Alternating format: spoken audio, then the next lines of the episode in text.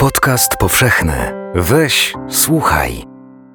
Dzień dobry, kłania się Michał Kuźmiński. W studiu podcastu powszechnego jest ze mną Wojciech Jagielski. Dzień dobry. Dzień cześć, dobry, Wojciech. cześć. W indyjskim Kaszmirze i w irańskim Baludżystanie dzień po dniu dochodzi do zamachów terrorystycznych. Oba państwa oskarżają o ich organizację pakistański wywiad. To jest miejsce dość zapalne i kiedy dochodzi do takiej sytuacji, pierwsza myśl, jaka, jaka przychodzi do głowy, to jest to, że mówimy o konflikcie dwóch mocarstw atomowych. Co tam się wydarzyło? E, na szczęście mm, te zamachy terrorystyczne, bombowe w Iranie częste, ale nie zdarzają się dzień po dniu, bo to w sytuacji obecnej politycznej w Iranie mm, by oznaczała, by oznaczało jakąś bliskość kolejnej rewolucji albo jakichś gwałtownych rozwiązań. E, ewolucja zawsze jest bezpieczniejszym niż rewolucja. Natomiast e, w ostatnich czasach do zamachów bombowych, terrorystycznych dochodzi po drugiej stronie pakistańskiej granicy w Kaszmirze. I ten Kaszmir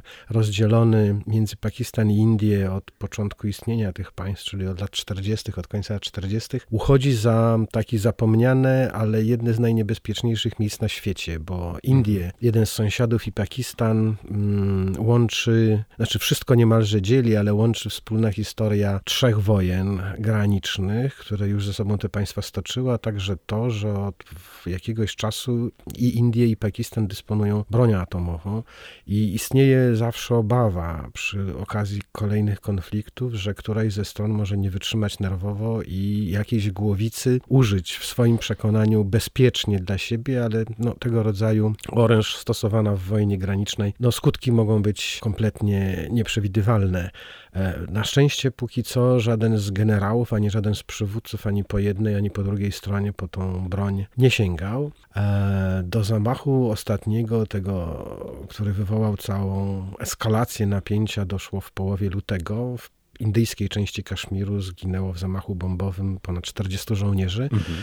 Indie odpowiedziały, że tym razem nie będzie pobłażania i że dadzą Pakistanowi nauczkę. Oskarżają Indię Pakistan od lat o to, że wspiera kaszmirskich partyzantów w indyjskiej części tej krainy, którzy tam zniecili w 1989 roku powstanie i że ci partyzanci są szkoleni przez pakistański wywiad, zbrojeni przez pakistański wywiad, że mają kryjówki po pakistańskiej stronie granicy, że po prostu tak sobie przez granicę hulają i dokonają, dokonują zamachów po indyjskiej indyjskiej stronie.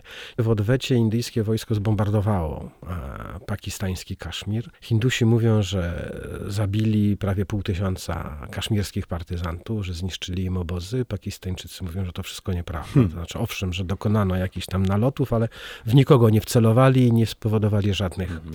szkód. To sytuacja przypomina tę sprzed dwóch lat, gdzie znów e, pakistańscy, kaszmirscy partyzanci zaatakowali w Indiach, Hindusi odpowiedzieli atakiem lotniczym w Pakistanie.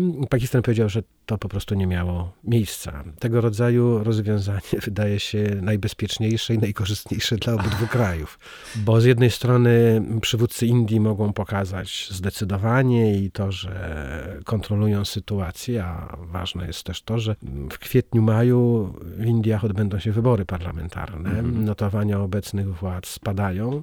E, nie na tyle, żeby nie byli pewni zwycięstwa, ale bardzo miło byłoby im wygrać tak zdecydowanie, żeby sprawować władzę samodzielnie jak dotąd. No więc ta sytuacja jest z jednej strony ryzykowna, z drugiej strony jakby podarunkiem dla obecnego premiera, że może się wykazać zdecydowaniem, no ale to zwiększa ryzyko jakiejś eskalacji konfliktu. Mhm. Y, po drugiej stronie tego, tej sytuacji też zabrzmiały bardzo ostre słowa na linii Iran-Pakistan, prawda? Tak, to jest druga, drugi z sąsiadów e, Pakistanu, z którym Pakistan łączą takie, mm, powiedział, taki stan może nie zimnej wojny, ale z całą pewnością bardzo chłodnego pokoju.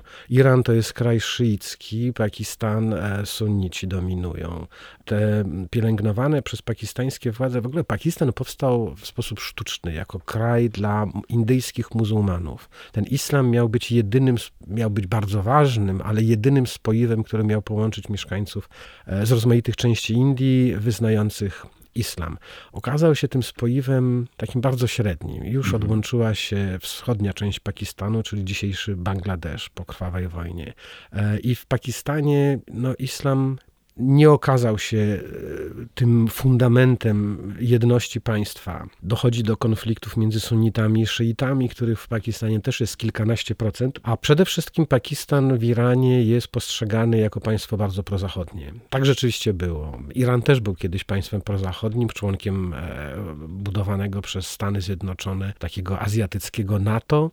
E, to się wszystko zmieniło po upadku szacha, po rewolucji muzułmańskiej i Irańczycy podejrzewają, że Pakistan, a także Afganistan, w którym są Amerykanie, jest, będzie przez Waszyngton wykorzystywany jako taki element układanki, która ma otoczyć Iran dookoła, izolować, tych krajów można dokonywać ataków mm. dywersyjnych, ale także zbrojnych. Wystarczy mieć tam swoje bazy. W Pakistanie mm, Amerykanie swoich baz nie mają, natomiast chcą mieć bazy w Afganistanie, mają bazy w Iraku. I Irańczycy y, bardzo podejrzliwie patrzą na jakąkolwiek działalność ze strony pakistańskiej, która byłaby wymierzona przeciwko irańskim interesom. Zanim cię zapytam jeszcze o tę właśnie siatkę międzynarodowych uwikłań całej tej sytuacji, y, chcę cię jeszcze zapytać o Beludżystan, bo to jest pewnie region, o którym trochę rzadziej słyszymy niż o Kaszmirze. Nazywałeś go dzikimi polami w jednym ze swoich tekstów. Tak, bo to jest takie mm, kraina fantastyczna, ale nie zachęcałbym do podróżowania. Mhm. Aczkolwiek kiedyś tamtędy jeżdżono bardzo intensywnie, zwłaszcza w czasach, w latach 60., kiedy młodzież z Europy Zachodniej wędrowała do Indii drogą lądową, bo ona była owszem dłuższa, ale tańsza niż loty samolotem i wtedy się przeprawiano przez ten Beludżystan. To jest kraj rozdzielony granicą irańsko-pakistańską. Po jednej i po drugiej stronie mieszkają Beludżowie. Mieszkają ich też garstka w Afganistanie. To jest kraj szalenie ubogi, ubogi, nie ma tam praktycznie niczego. Bardzo zaniedbany, bo i zaniedbany irański Beludżystan przez Teheran, a pakistański przez rząd z Islamabadu.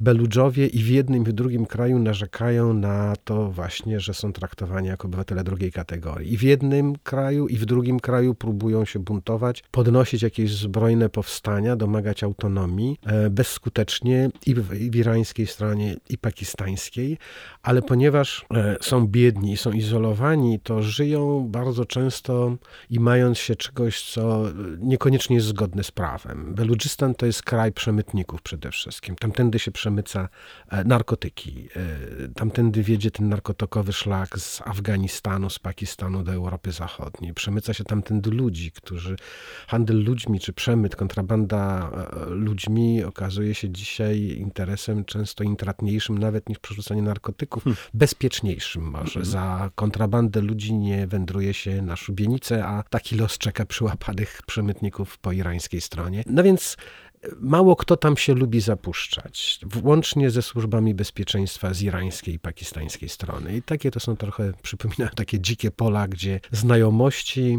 e, szczęście to sprawia, że człowiek w, w miarę bezpiecznie może funkcjonować. Jak ta eskalacja irańsko-pakistańsko-indyjska wpisuje się w tą siatkę uwikłań konfliktu bliskowschodniego? Z jednej strony Stany Zjednoczone, z drugiej strony Arabia Saudyjska, y, która no przecież z Pakistanem też jest sprzymierzona. Jak, jak to wszystko wygląda? No, Kaszmir y, w żaden sposób wydawałoby się częścią tej bliskowschodniej układanki być nie może. No jest położony dużo dalej. No ale okazało się, że jest jakby z tym Bliskim Wschodem, czy może być bezpośrednio związany. Do zamachu w Kaszmirze doszło w przeddzień wizyty e, księcia koronnego saudyjskiego w Pakistanie właśnie. E, konflikt Pakistanu z Indiami oznacza, że Pakistan nie może angażować się w cokolwiek, co byłoby wymierzone przeciwko drugiemu sąsiadowi, no bo musi te siły koncentrować w jednym miejscu. Ja przypomnę tylko 2001 rok, kiedy w Indiach e, partyzanci kaszmirscy zaatakowali parlament w Delhi. To był grudzień 2001 roku. Amerykanie tropili wtedy Osamę Imdladina w Tora Bora w Afganistanie, a pakistańskie wojsko miało blokować granicę pakistańską. Z powodu e, zagrożenia czy groźby wybuchu wybuchem, konfliktu z Indiami te wojsko pakistańskie z granicy afgańskiej zostało przerzucone na indyjską. W ten sposób Al-Kaida mogła bezpieczniej e, powędrować sobie się ukryć do Pakistanu. No więc e, odwrócenie uwagi, czy zaangażowanie Pakistanu w sprawy kaszmirsko-indyjskie no nie pozwoli na wykorzystywanie tego, na wykorzystanie tego kraju do rozgrywki gdzie indziej. A Arabia Saudyjska, mając świadomość, czy, czy, czy zakładając możliwość, ewentualność konfliktu zbrojnego z Iranem, jakiegokolwiek konfliktu zbrojnego, Pakistańczyków musi uwzględniać, dlatego że praktycznie wszyscy piloci w lotnictwie saudyjskim, no może nie wszyscy, ale lotnictwo saudyjskie bez pakistańskich pilotów by nie istniało. E, dowódcą tej arabskiej koalicji, czyli praktycznie saudyjskiej koalicji, która toczy wojnę w Jemenie, jest pakistański generał, były dowódca pakistańskiego wojska. Pakistan jest związany z Arabią Saudyjską więzami gospodarczymi. Uważa Arabię Saudyjską za tak takiego naturalną przywódczynię w świecie islamskim, choćby z powodu świętych miejsc i sunnizmu obowiązującego i w jednym i w drugim kraju. A Saudyjczycy z kolei e, e, chętnie przyjmują u siebie pakistańskich robotników e, sezonowych, ale też dzierżawią pakistańskich wojskowych. Więc jeżeli Arabia Saudyjska miałaby się zaangażować w jakikolwiek konflikt przeciwko Iranowi, to musiałaby korzystać z pakistańskich instruktorów wojskowych. Dla Pakistanu to jest bardzo ryzykowna gra i on wolałby, wolałby, jestem przekonany, że Pakistan za wszelką cenę będzie próbował nie dać się wciągnąć w jakikolwiek konflikt bliskowschodni. Ten zamach w Beludżystanie miał miejsce dokładnie wtedy, kiedy w Warszawie trwała konferencja na temat Iranu. Czy my znaleźliśmy się w jakiś sposób też w tym uwikłaniu?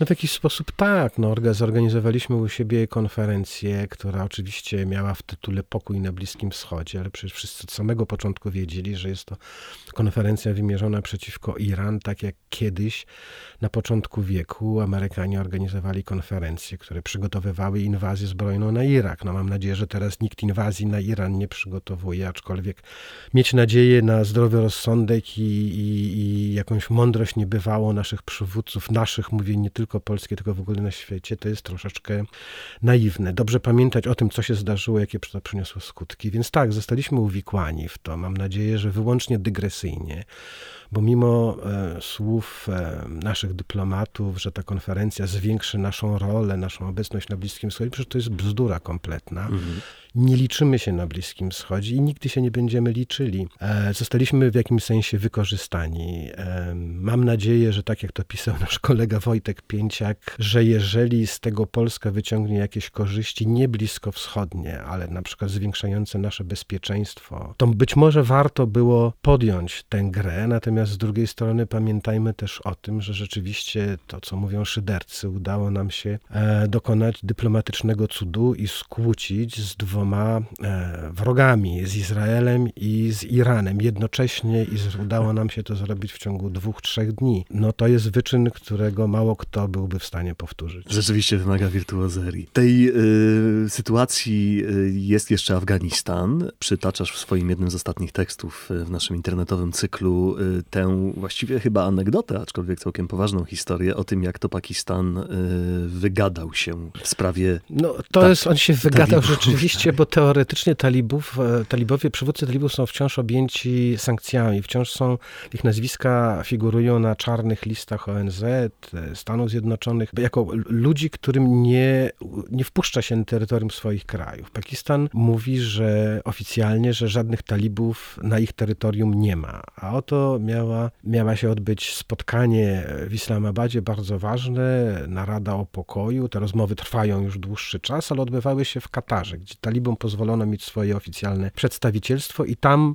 legalnie mogą, mogą, mogą być. E, mieli się spotkać w Islamabadzie i z saudyjskim księciem koronnym i z przedstawicielem Stanów Zjednoczonych i prawdopodobnie by się spotkali, gdyby nie to, że te wszystkie spotkania ostatnie i rozmowy o pokoju odbywają się kompletnie za plecami, ponad głowami rządu afgańskiego. I rząd afgański uznał, że ma tego trochę dosyć. Postanowił tupnąć nogą i kiedy ogłoszono, mm, że tu dyplomaci amerykańscy i pakistańscy odnoszą kolejny sukces i doprowadzają do spotkania i rozmów z talibami, to Afgańczycy przypomnieli, że halo, ale przecież im tam nie wolno się pojawić, jak się pojawią, należy ich natychmiast aresztować i w ostatniej chwili te rozmowy odwołano, ale wkrótce myślę, że to y, kwestia godzin albo dni, kolejna runda rozmów amerykańsko Amerykanów z talibami odbędzie się znów w Katarze i zanosi się na to, że obydwie strony mm, dobijają powoli targu. Mm, Amerykanie będą się wycofywać z Afganistanu, jak tego sobie życzy Donald Trump, a talibowie są przekonywani przez Amerykanów, ale także przez Saudyjczyków, żeby jednak zgodzili się jakieś bazy amerykańskie w Afganistanie pozostawić. Kiedy patrzysz na tę bliskowschodnią matnię, jak y, ona ci się jawi na najbliższą przyszłość? Jakie, jak, jak prognozowałbyś rozwój sytuacji? Nie uważałem się nigdy za znawcę szczególnego Bliskiego Wschodu. Tym regionem zacząłem zajmować się dopiero ostatnio i bardzo się cieszę, że to zacząłem się zajmować tak późno, bo, a nie 20-30 lat temu, kiedy zaczynałem tą swoją dziennikarską drogę, bo pewnie bym tam wylądował. Jest to region fantastyczny, pasjonujący. Myślę, że przewidzieć rozwój sytuacji w Afganistanie obawialiby się nawet ci najtężsi, naj, na, najwięksi eksperci od tego regionu. Myślę, że mało kto kilka lat temu potrafiłby postawić taką prognozę, i, i, która by się sprawdziła z tym, co, co dzisiaj obserwujemy. E, jest to region szalenie nieprzewidywalny. Jedyne, co mam nadzieję, to, że mm, uda się te wszystkie konflikty i sprzeczności rozwiązać bez, bez jakiejś wielkiej wojny. To, że wojen nie będzie, w to nie wierzę. Będą wojny i to liczne wojny, natomiast póki są to te wojny zastępcze, to też są bardzo tragiczne wojny, jak każda, ale te wojny zastępcze polegają na tym, że zatrzymują się na jakimś poziomie. Są rozgrywane w Jemenie, w Libanie, w Iraku, w Syrii, ale główni rozgrywający, czyli z jednej strony Teheran, Iran, a z drugiej strony koalicja, bo to jest nieoficjalne, ale już można mówić o przymierzu Arabii Saudyjskiej i jej arabskich sojuszniczek i sojuszników, ale także Izraela, że, że, że nie dojdzie do bezpośredniej konfrontacji, która mogłaby się zakończyć, czy może się zakończyć naprawdę nieprzewidywalną i trudną do wyobrażenia katastrofą. Na pocieszenie sobie przynajmniej przywołuję, że takie same prognozy stawiano, kiedy Rosjanie, Amerykanie, Francuzi i Brytyjczycy wylądowali w Syrii, gdzie toczyli wojnę przeciwko wojskom kalifatu. Wtedy też się mówiło, że wkrótce może tam dojść do katastrofy, bo wystarczy, że przez pomyłkę Amerykanie strącą samolot rosyjski albo Rosjanie amerykański. Szczęśliwie do tego nie doszło, aczkolwiek takie incydenty też się zdarzały. Udało się jakoś to załagodzić, więc wszystkie konflikty e, są rozwiązywane w końcu przy jakimś stole rozmów, e, na zasadzie kompromisu, jakiegoś układu, ugody. Oczywiście są też konflikty, które ciągną się tyle, tyle lat, że wydaje nam się, że są elementem naszej codzienności. Jedno to jest Bliski Wschód, drugi to jest Kaszmir, od którego zaczęliśmy. I te konflikty ciągną się dlatego, że są tak trudne do rozwiązania i może nie są aż tak zagrażające porządkowi międzynarodowemu, przynajmniej ten kaszmirski. Państwa i moim gościem po raz pierwszy, ale mam nadzieję nie ostatni, prawda? Też taką mam nadzieję. W studiu podcastu powszechnego był Wojciech Jagielski. Dziękuję, bardzo dziękuję. Dziękuję bardzo. Słuchajcie Państwo podcastu powszechnego oraz czytajcie Wojtka Jagielskiego w serwisie tygodnik powszechny.pl strona świata. Zapraszam. Weź, słuchaj, czyli podcast powszechny.